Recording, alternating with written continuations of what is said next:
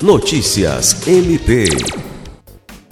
O Ministério Público do Estado do Acre, por meio do Centro de Apoio Operacional de Defesa do Meio Ambiente, Patrimônio Histórico e Cultural e Habitação e Urbanismo, participou nesta quarta-feira do Seminário Nacional de Preparação do Setor Público para a Estação de Queimadas dois mil e vinte e dois. Realizado em Brasília pelo Departamento de Saúde Ambiental do Trabalhador e Vigilância das Emergências em Saúde Pública do Ministério da Saúde, o evento teve como objetivo contribuir para a promoção e a proteção da saúde, a prevenção de doenças e agravos, da morbimortalidade, de vulnerabilidades e de riscos à saúde decorrentes das queimadas e dos incêndios florestais. O evento contou com a participação por videoconferência do coordenador do C A O P, procurador de Justiça Getúlio Barbosa, e da diretora de Planejamento e Gestão Vângela Nascimento, que ministrou uma palestra sobre a rede de monitoramento